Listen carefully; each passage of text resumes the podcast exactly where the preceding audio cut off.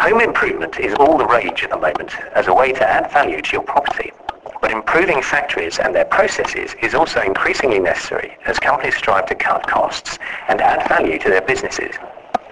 One man who knows a lot about continuous improvement is Damian Killen, factory manager at Heinz Baby Food and Meal Supplements plant in Kendal. This is Rod Addy for Food Manufacture. So Damian, how would you describe continuous improvement at Heinz Kendal?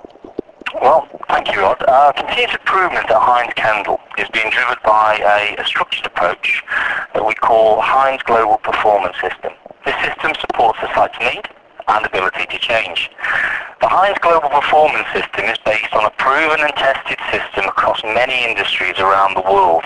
The system supports the site's need and ability to change. It uses a structured approach developed over a period of time which drives a culture of continuous improvement. This will ultimately deliver a sustainable world-class performance. Heinz Global Performance System is being used at all Heinz manufacturing sites around the world to deliver improvements within supply chain on a global scale. The Heinz Global Performance System is built on a set of foundations such as leading and managing change, environmental health and safety, 5S, focused improvement, teamwork and visual management. Only when you are happy with the stage reached in each of the foundations would you then move on to what could be seen as some of the more advanced tools of continuous improvements, such as autonomous maintenance. What quantifiable benefits has that brought to the factory?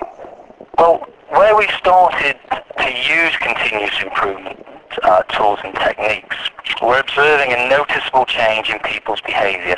For example, our 5S lean management uh, training on one of our packing lines has empowered the workforce to suggest and make positive changes to their environment. An example of this would be to ensure that all their tools are to hand on shadow boards. The shadow boards keep the tools in the right place. Um, Okay, excellent. And what have been the biggest challenges uh, to implement this process along the way? Yeah, good question. Ensuring that the approach is structured, sustainable, and all the teams and factory personnel are involved and understand why we need to develop and go through the process of change.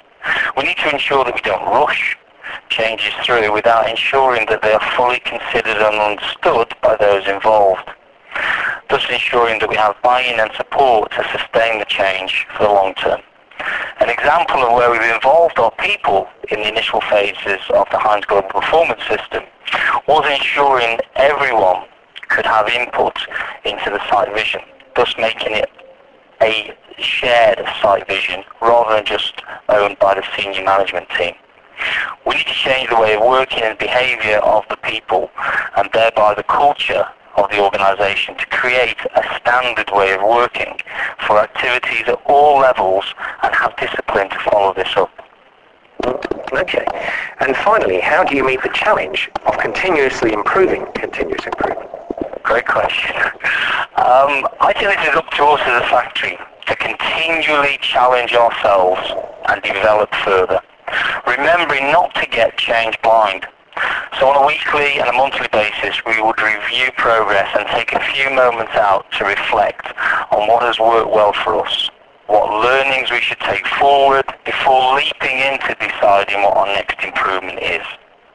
When it comes to the Heinz Global Performance System, we're learning from other businesses and Heinz factory factories who've also developed the material as they've gone along the journey of continuous improvement. That's great, Damian. Thanks so much for your time.